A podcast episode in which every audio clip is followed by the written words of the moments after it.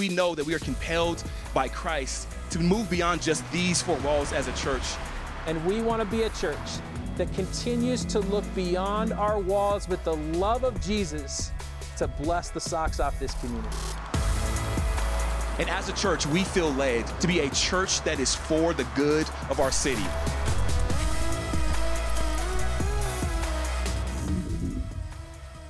All right, well, good morning, everybody. Welcome to Ascent. I'm Bill Stevens. I'm the lead pastor here. So good to have all you guys here. I love seeing your smiling faces.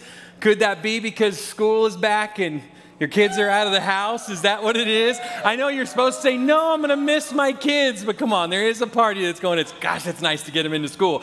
And the teachers now have them. We love you, teachers, for taking that. Um, but we, I love seeing you guys, you guys that are new. It's super fun to have you here. What a great Sunday for you to be here. You get the personal invite to the, uh, to the block party next week. We want all of you guys to be there. We'd love for that to be something that you really do feel comfortable about saying, you know what, to your neighbor, come on over. It's going to be pretty. It's just going to be fun. Come on, come on over. You can come to church if you want to, and then stick around for the block party. We hope that you guys do that. Okay. Um, it's it's good for you to, to, to be here because we're starting this new series, and and and so you're just at the very front of what we'll be talking about over the next five weeks. We're calling it all the feels. But before we get to that, let me, let me give you a quick update on Maui. There's a number of you guys that have asked, you know, what are we doing to help the people in Maui? We've just gone through this. How can we help those people there? Well, we've learned something from, uh, from us going through it. We learned that there were, there were churches that were super helpful and churches that weren't as helpful, okay? The ones that were super helpful were the ones that didn't come with any agenda. They just said, We're here. We're here to help in any way we can, and we're going to be on standby, ready for whatever you guys need. LifeBridge Church did that for us, and, and man, they met so many needs for us over the next three to four to six months, okay? And so that's what we want to do too. I've reached out to a couple of pastors in Maui and I've gotten some response from them. And, and, and, they, and, and so we've said, look, we want to be there for you guys. And so I'm, as I continue that conversation with a couple of those pastors, we want to then bring it to you guys and we, we'll tell them, we're there for you guys in whatever way. If you want me to come down and preach for you, I will. If you want us to have a team go down there, if you want us to send re- resources or money or whatever it's going to take, we want to help those folks because, you know, we have. We have gone through it. And so um, we're going to do all that we can to make sure that we're meeting the needs, but we want to do it um, in, as a partnership. We hope that maybe we can even adopt one of those churches and just say, whatever you need, we're going to, we're going to supply for you guys, okay? So that's what we're going to do. But in the meantime, man, we got to keep praying. Keep praying for the folks down there. In fact, I want to pray right now for us. God, I, I pray that you would be, would be with every one of the people that are down there. We know that they're in the heart of even searching for loved ones still. We know that there's a bunch of people that are displaced and have, don't have any shelter. We know there's a lot of folks that are looking at empty, empty lots that used to be their home, and we know that feeling. God, we pray that your, that your hand would be on them and that they would trust you and find peace in you and know that you walk in the middle of all of the mess. You walk right in the middle of it with them. God, we pray that they would, they would seek you and they would find you in the middle of all of it. It's in your name we pray. Amen.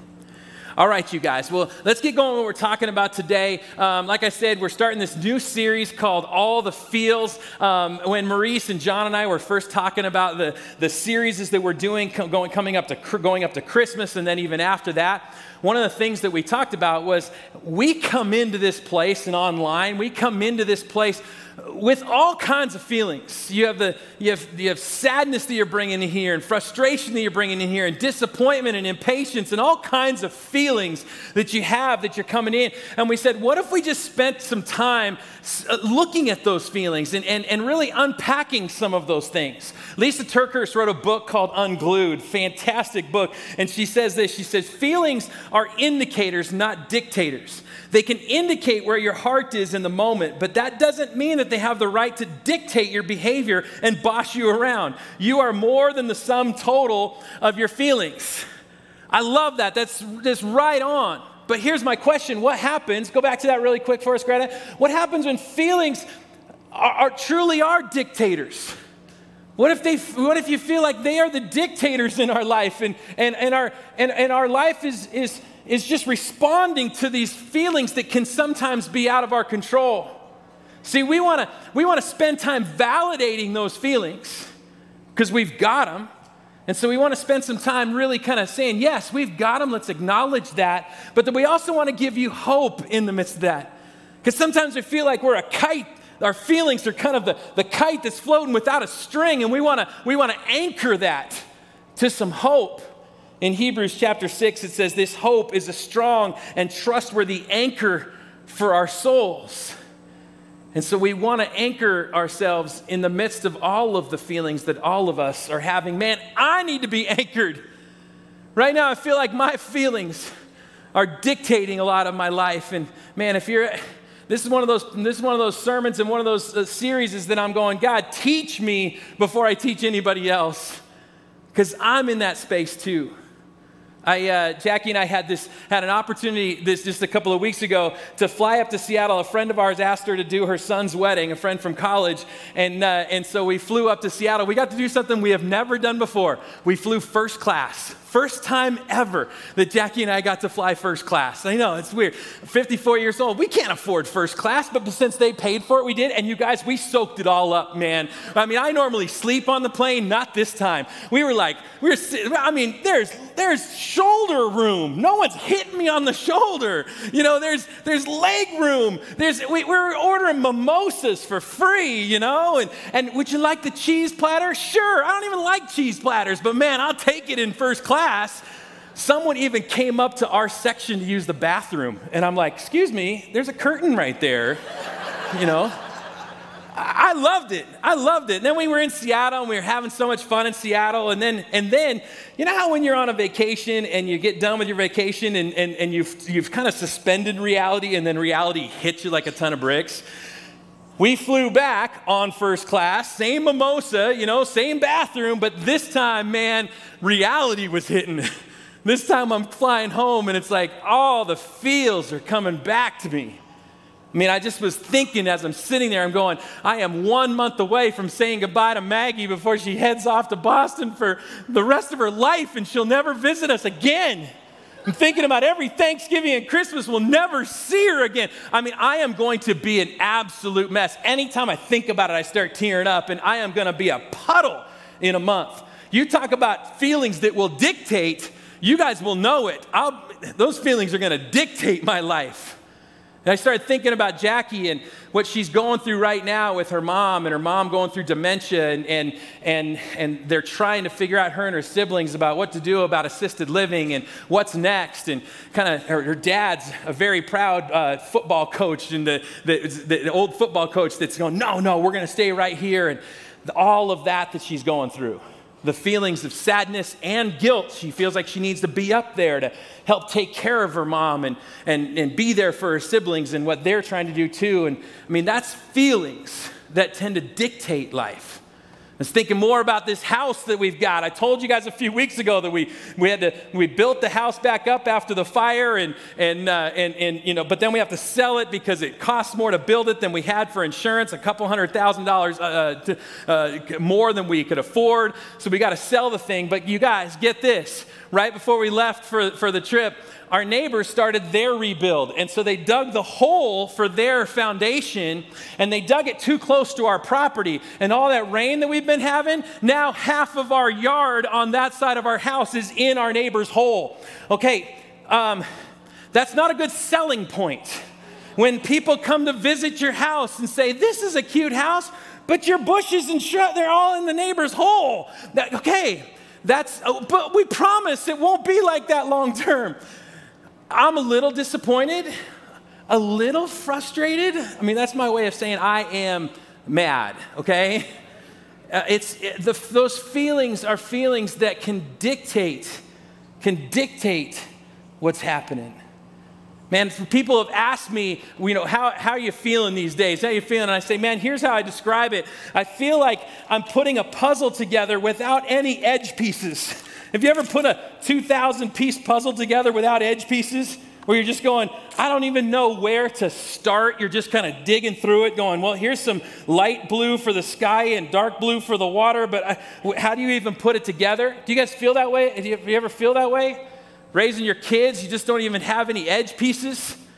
With your family, you don't have any edge pieces. With your future, you don't have any edge pieces. You feeling that overwhelmed? Man, we need some hope in the midst of the feelings that can tend to dictate our lives. That's what we're talking about in this series. And we're just going to go one by one in it and look at some different feelings and how do we unpack that stuff. So let's pray together and we'll dig into it. Father, I, I thank you for your presence in our feelings. And we come in here into this place, and man, we're carrying a bunch of stuff, and you meet us, and you speak to us, and you give us hope, and you give us an anchor. And I pray that you would take a bunch of kites that are flying around the wind without any string, all of us, and give us a string that would anchor us to you. So be with us, Lord, as we walk through this stuff. It's in your name we pray. Amen. All right, all right. So, so let's let's talk about the feeling that we have today. Okay, the one that we're going to talk about today. This one, this one is is one that when someone comes to you and says, "Hey, how you doing?" You know, our first answer is, "I'm fine," because that's just what we say, because we don't want to tell a story, right? If we really said, well, I'm sad, and well, now that comes, you know, you have to tell a story. And who wants to hear your story? You know, they're like, no, I just asked you how you're doing just to hear you say I'm fine. You know, I didn't mean for you to tell me that you're actually sad, and I don't even know if I want to tell you that I'm sad. So I'm sad or I'm angry. What if they said that? Oh, I'm angry. It's like, oh, crap. Okay, um, so what's going on? You know, we have to tell the story.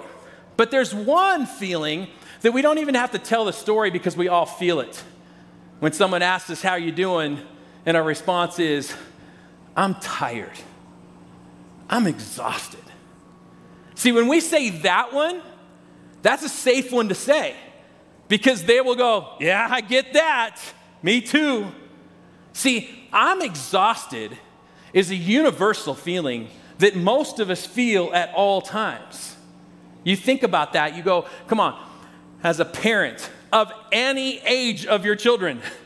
A parent of young kids where you're just going, my gosh, they're so dependent, but they want to be independent. And, and, and they want, you want to just go, am I raising an, a, a human being or an alien? Is, is this person going to be nice in high school? Because they're not nice at two. You know, so you're, you're exhausted just watching what's happening. And then you feel like, gosh, I just can't wait till they get to the school age where it's easier. And, and then you're going, wait, I didn't know that there'd be a battle in middle school to tell them to brush their teeth and to put some deodorant on. And I'm tired of that argument. I'm tired of that battle. I'm exhausted. You guys, I mean, not you guys, I know, you guys brush your teeth every day and you put deodorant every day, but there's some that don't, okay? So, so you have that, you're exhausted, exhausted from that. We're exhausted with your high school students, and you're exhausted with the relationships they have with their siblings, and you wonder, will they ever be there for each other? They just hate each other. There'll be a day, maybe, you know? So, so you're ex- we're exhausted. We're exhausted in our jobs. I heard a poll two years ago that said that over 50% of Americans say they're on the edge of burnout in their job. That means every other one of you are exhausted in your job. And that's just at work. And if we're bringing that home and we're exhausted with our finances, we're exhausted with our health, we're exhausted in our spiritual lives, saying, Man, I don't do enough, or I'm doing too much, or I, I, wish I could be a better Christian, or whatever you think, or, or I don't even know if I want to be a Christian with what I'm seeing around the church these days. We're, we carry an exhaustion. And most of us can relate to that, right? Hebrews 1, I mean, uh, uh Psalm 127 says it this way. He says, in, It's in vain that you rise up early and go late to rest. Uh oh. Uh oh, they recognize, I recognize that description. It's in vain that you rise up early and go late to rest, eating the bread of anxious toil. Dang it. Is that what this is called? A puzzle without edge pieces? Anxious toil. I think that's what a lot of us feel. That, that feeling of just, God, how do I even catch a breath? Anxious toil. But then it says, for he gives, he gives to his beloved sleep. Sleep, man, when I'm exhausted, that's one of the hardest things to do is sleep. And so he, he gives sleep, which means there's hope. There's hope. Well, we got to try to find that hope in, in, in, our, in our exhaustion. Let's look at some scripture when it comes to that, because the Bible is filled with it. It's like God actually knows us. Do you believe that in scripture? He knows us. And in that, he's, you, you open it up and you see all these different stories of how God is looking at how exhausted we are. In fact, Jesus, you remember that time where Jesus is walking to, um, to, to he walks through Samaria and he had just left all the mess that's happening back in Jerusalem, and he's walking through Samaria, and he gets to that well, and he sits there with that woman at the well. Remember when he's sitting there with her, and he's just going, Man, I am exhausted from the journey. When Jesus says that, he wasn't just physically exhausted, he was mentally exhausted, he was spiritually exhausted. Man, he was dealing with the fact that back at home they're saying to him, Man, you're healing on the wrong day of the week. He's like, Man, you're missing the point. He sent his disciples in that moment to the city. He said, Just go. Just you could just take picture him just going, Okay, Peter, get away just for a second, please. I'm exhausted from this journey. Man, you got to hear it. We're in this together. And God is saying that too. We're in this together. I know it. We're in this together. Now, I want to go to an Old Testament passage to give us a little bit of hope, okay? I'm going to go to a, to a guy named Elijah. Elijah was a prophet in the Old Testament. He was, he was one, of the, one of the powerhouses of Scripture, you guys. He's, uh, he's compared to Moses, I, I, I, Elijah is. And people don't know that much about Elijah. Elijah was, was around when King Ahab was there. And King Ahab was a king that was messing up in lots of different places. And Elijah went to him and said, Man, you are not living a godly life. Elijah could have been killed for that, but he's going, man, I had, he had so much trust in God. This is a man of great faith. And he's going, no, I'm going to stand up to that. And so he tells him, man, you're not living a godly life. And then later he predicts. He does this, he prophesies, he predicts that there would be a famine and there'd be in, in the land, there'd be, a, there'd be a drought in the land for three years. And then it happened.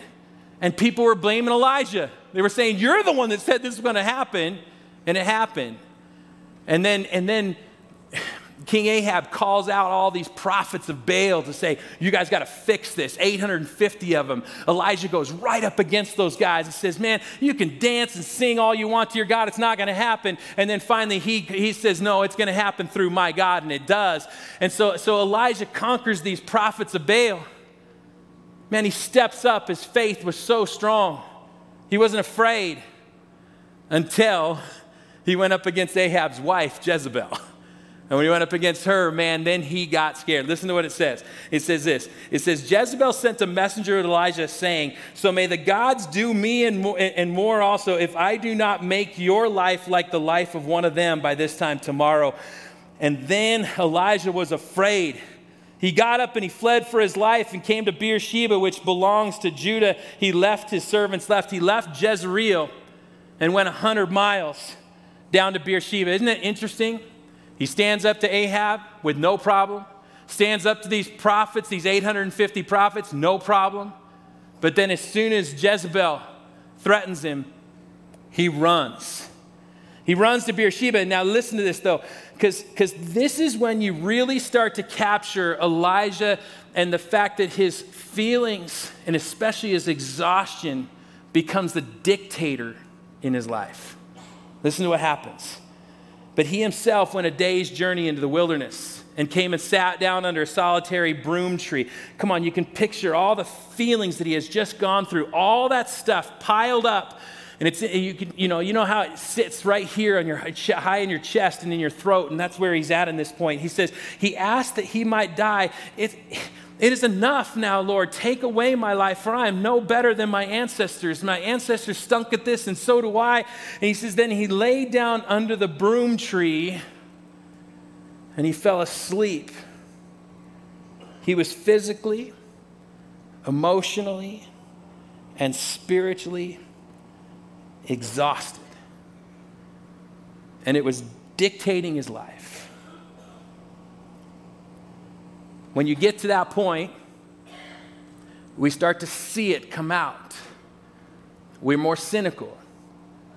And the hard part about it is we're all facing it at all times. Many of us would say right now, if you turn to your person next to you and say, Are you tired?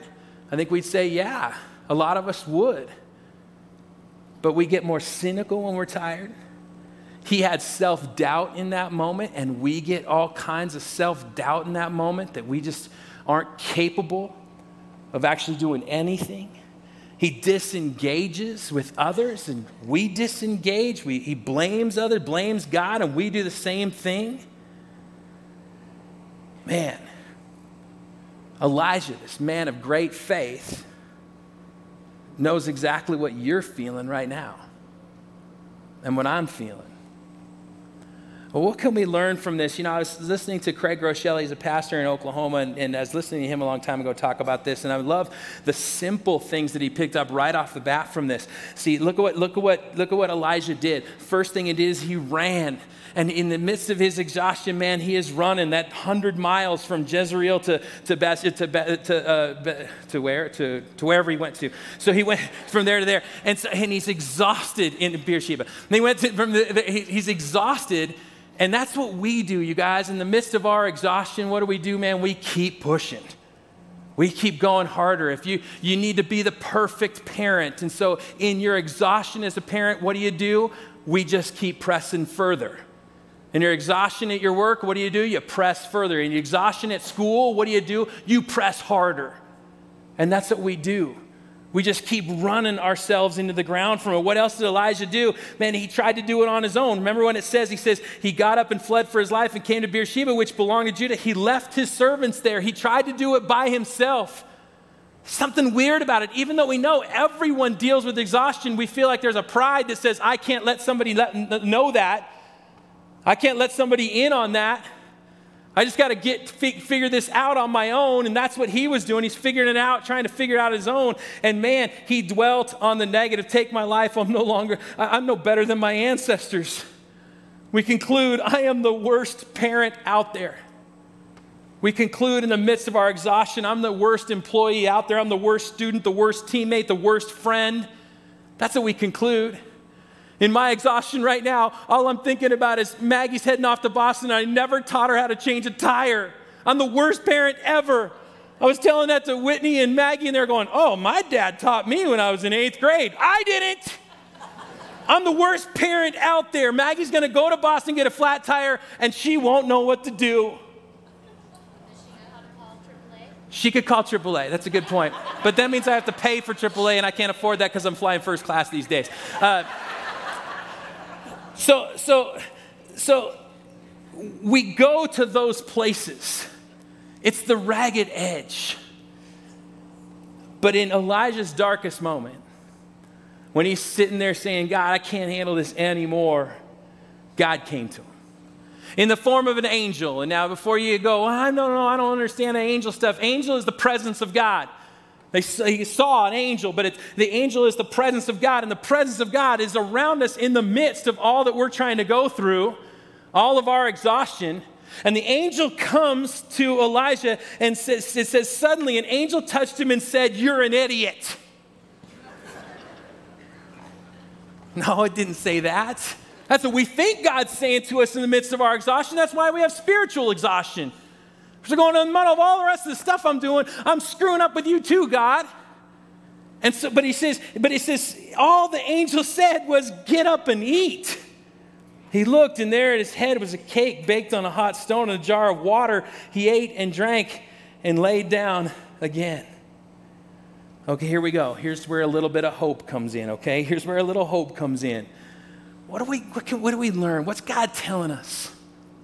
Well, one of the things he's saying to us is sometimes the most spiritual thing you can do is rest.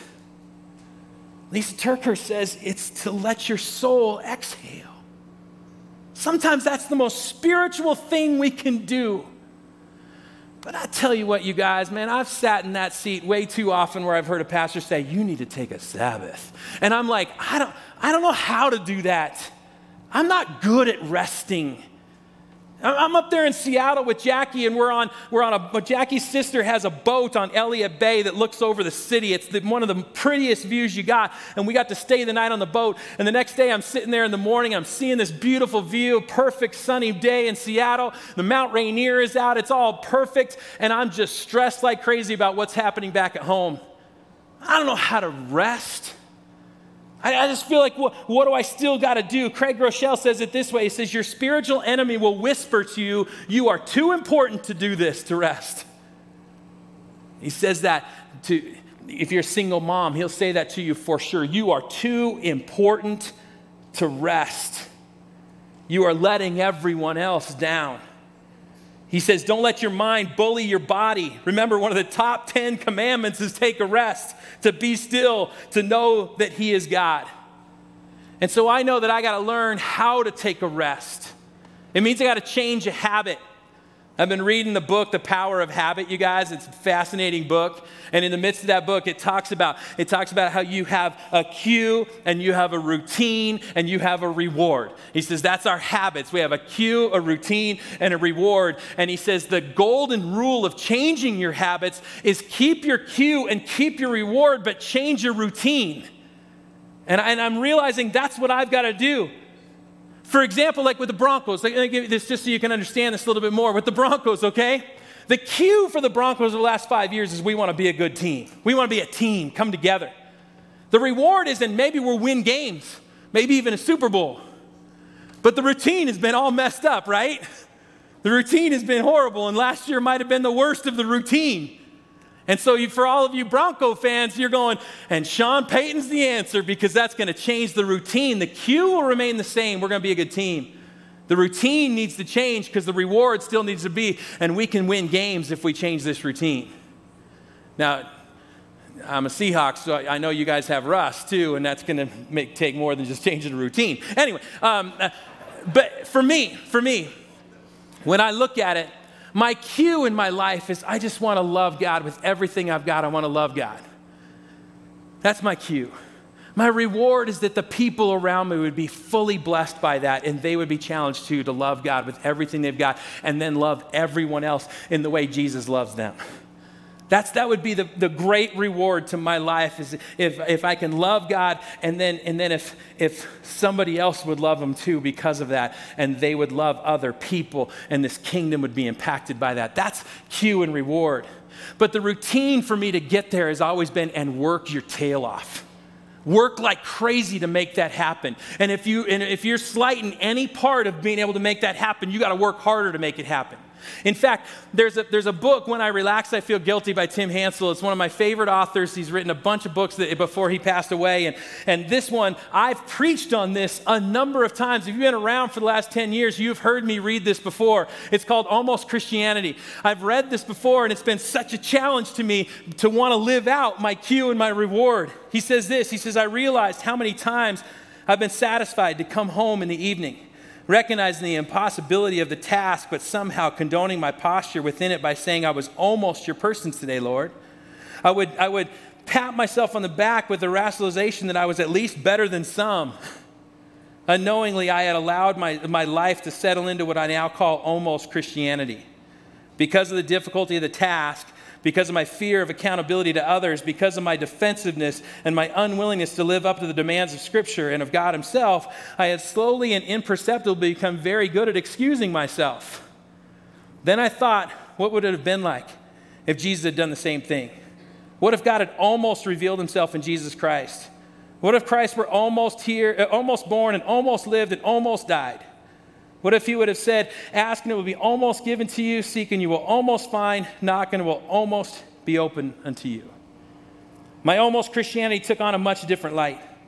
I realized how many times, how many times I had played the game of being one of Jesus' almost disciples. I recalled how many times I had prayed almost believing and walked through my days if he were almost risen.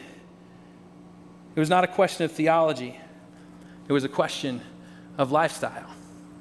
I have preached this thing. You should see this page. It is filled with notes. I have preached on this so many times with the cue and the reward and what's in between and the routine is to just no, don't be an almost Christian. And in my life, I have taken that and said, that just means work harder. At every one of those things, work harder. But I, I can honestly say, I think I'm finally growing. 54 years old, I think I'm finally growing a little bit in this. Because there's another part to this. I was reading it while I was on this trip up to Seattle, and I'm reading it, and I read a little further into that chapter, and I'm going, oh my gosh, Listen to what Tim Hansel says at the end of the chapter about almost Christianity and our need to go as hard as we possibly can, exhaust yourself to death. Listen to what he says. He says, Almost Christianity reveals itself in feverish work, excessive hurry, and exhaustion. How did I miss that? I think I just read the first part and just stopped. I believe that the enemy has done an effective job of convincing us that unless a person is worn to a frazzle, running here and there, he or she cannot possibly be, de- eh, be a dedicated, sacrificing spiritual Christian. We need to remember that our strength lies not in hurried efforts and ceaseless long hours, but in our quietness and confidence the world today says enough is not enough, and Christ answers softly, enough is enough. Man, I'm learning. I'm in the heart of learning. And what I'm what I'm picturing in my head, and this might feel weird to you guys, but I'm picturing in my head is I want to learn how to breathe as God breathes. God doesn't take anxious breaths. God doesn't take overwhelmed breath. God breathes. How do I learn how to breathe at that pace? How do I, how do I match that breath? How do I look at all the things in my life and match that breath that says, you can go from almost Christianity to really living your life for me, not by the hurried life of fixing it all up, but by just breathing that pace that is the breath that I have for you. Recognize me in your life and then move at that pace. Well, how do we do that? Well, there's a couple things that I'm learning. One of them is, is this I, I want to do a better job encountering it with it. I want to do a better job to encounter the presence of God that's right there with me. I want to do a better job, not because I have to, because that will help me capture that breath. Later on in 1 Kings 19, Elijah has this experience. The Lord said, Go out and stand on the mountain in the presence of the Lord, for the Lord's about to pass by.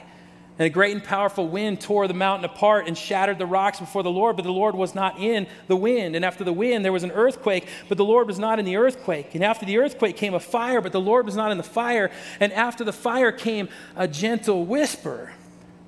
And when Elijah heard it, he pulled his cloak over his face and went out and stood at the mouth of the cave. And a voice said to him, What are you doing here, Elijah?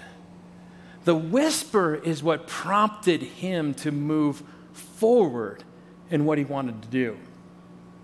It wasn't something grand, it was, it was a whisper. And I started thinking more about that. I'm going, we can't hear a whisper when we're racing. When our mind is racing, our body is racing, our soul is racing, you can't hear a whisper. I was thinking about that. I was going, I was thinking if, if it wasn't so corny, I would have done it this morning. Uh, Chris Lagadrost is our high school and middle school pastor, and man, he was a state uh, runner in the, four, in the 400 hurdles in high school. If Chris would have come up here right now and sprinted past me while I whisper something to him, if he sprinted past me and said, You've got sexy legs, Chris, if I would have whispered that to him, he, he wouldn't have heard it when he's running by. What if I told him beforehand, I'm going to whisper something to you? And then he runs by, You got sexy legs, Chris. He'd have gone, Sexy? And then he just went and ran, ran off. He wouldn't have caught it then either. We will not catch the presence of God and the whispers that He does in our life if we're constantly sprinting, not letting ourselves breathe. You know what the best ways to do that is? It's through prayer. Now, I don't want to be someone that says, so you just need to pray and then everything's going to go away. No, but we got to think of a different way to think about prayer. You guys, I think we all think about it like, I don't know how to, and I don't say the right things, and what am I supposed to do? I met with, with Lauren Humdy. She, is, she heads up our prayer team, which is just this beautiful group of people that covers all of us in prayer and invites all of you to be part of that. I was meeting with Miss Humdy, and she was, she was telling me, she says, You know my vision is for our prayer team and for all of prayer in this church? She said, I want to take people on the journey to amen. And I thought, that is so beautiful. It's not, I'm going to teach you the right words, teach you the right way. I just want to take you on a journey to amen. A journey to the cross, a journey through the exhaustion. I want to take you on a journey to the amen. And, and, and at the end, and when she's told me that two weeks ago, I told her all the things that I'm facing as we're heading out on our trip and she started praying for me. And in the middle of her prayer, she had no idea I was preaching on this in two weeks. She said she started to pray and whispered the last part of her prayer. She just started whispering. And man, did I sit up and pay attention when she was whispering her prayer. God's whispering to us all the time through the ordinary things. And are we slowing down and trying to catch his, the breath of God to listen to it? You know who's really good at this? My wife. Jackie, when we had when our kids were little and she was changing diapers and doing dishes, she said, I started to find as I was changing diapers that this is a moment that God might be getting my attention. She's hearing the whispers of God while she's changing a diaper. She's hearing the whispers of God while she's cleaning a pan. We've got to recognize that God's doing that all the time, and are we racing? Are we slowing down enough to hear that whisper? When you look, when you look at, uh, at other things that we've, we've got to do, man, we've got to, we got to recognize we need each other. I, I, Elijah didn't recognize that, but we got to recognize we need each other. We can't keep living this life thinking, I'm going to just do this on my own. I got to lean on Jackie. I got to lean on this covenant group of guys that I have that we get together with. I got to lean on my mentor in my life, Don Bachman, to, to help me to walk through that. We got to lean on each other. You got to get into a core group. You got to get into a small group. You got to get with some other people and say, we got to do this together. Part of the, re- with, with, with the loss of the houses and the fire, a bunch of us got together. And man, just to be together was so important because it's like it slowed down. The, everything was speeding around us, and everything else, and it slowed down enough. We got to slow down and say, man, we're in this thing together. And then we've got to discover in the midst of that God's rhythm. What did he do when he created the heavens and the earth? He worked on day one, worked, worked, worked, worked, worked. And then what did he do? He rested. Did God need to rest? I don't know if God needed to do anything. But he shows us a rhythm. He says, We got to rest. Earl Palmer, he's a lead pastor for us in Seattle when we were in our formative years of faith for Jackie and me. And he said it in, his, in one of his sermons, and I'll never forget it. He said, Stop looking ahead to three months from now for that break you're going to get. God didn't look, he didn't work for, for, for 90, 89 days and then took a break. He says, You got to take that in that season and compile it down into and press it down into one week. What's it look like to rest in your week?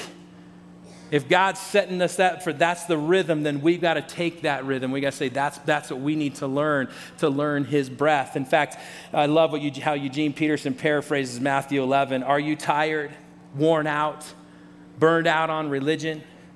Come to me. Get away with me, and you'll recover your life.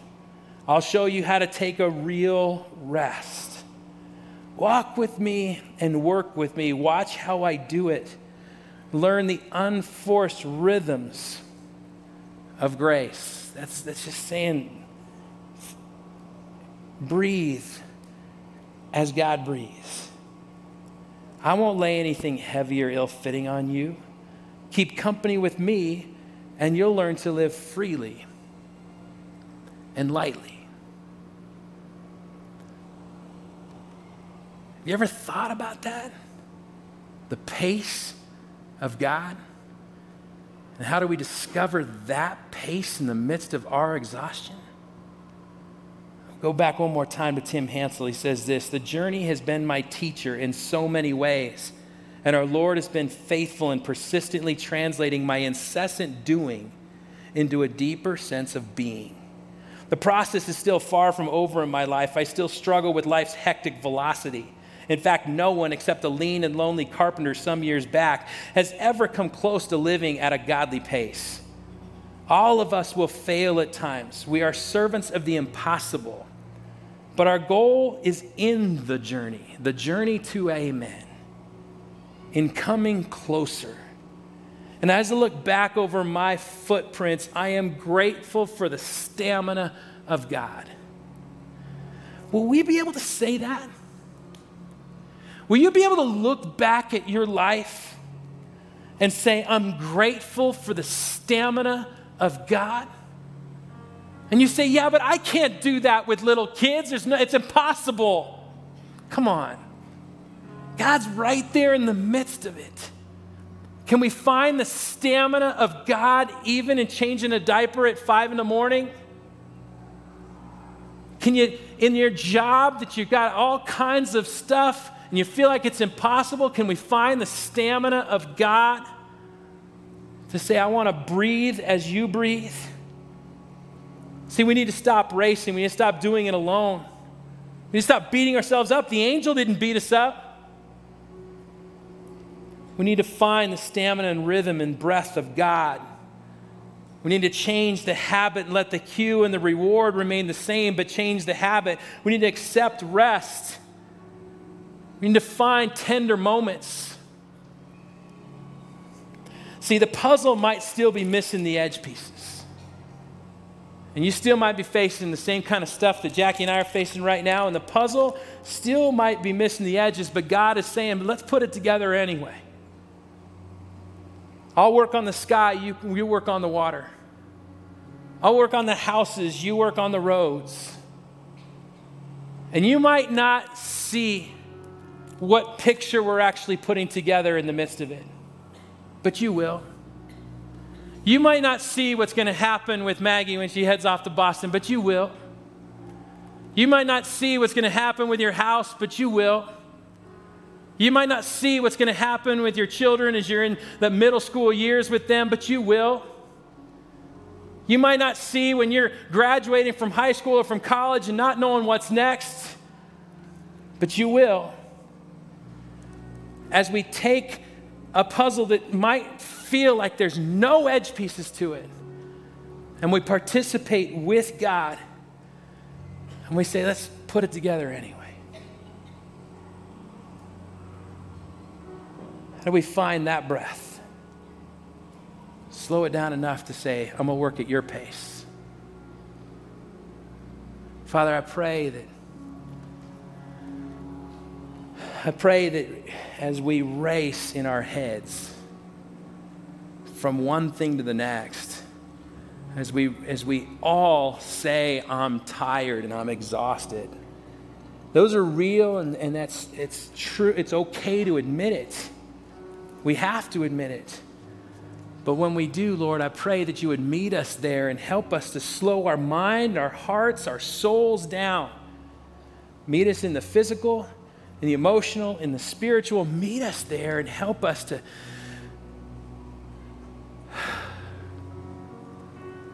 to breathe as you breathe. Take that exhaustion, Lord, and turn it into a hope that you walk with us in the midst of all of it. Help us to, to work at that in a way that allows us to breathe. We thank you that you meet us in it. It's in your name we pray. Amen.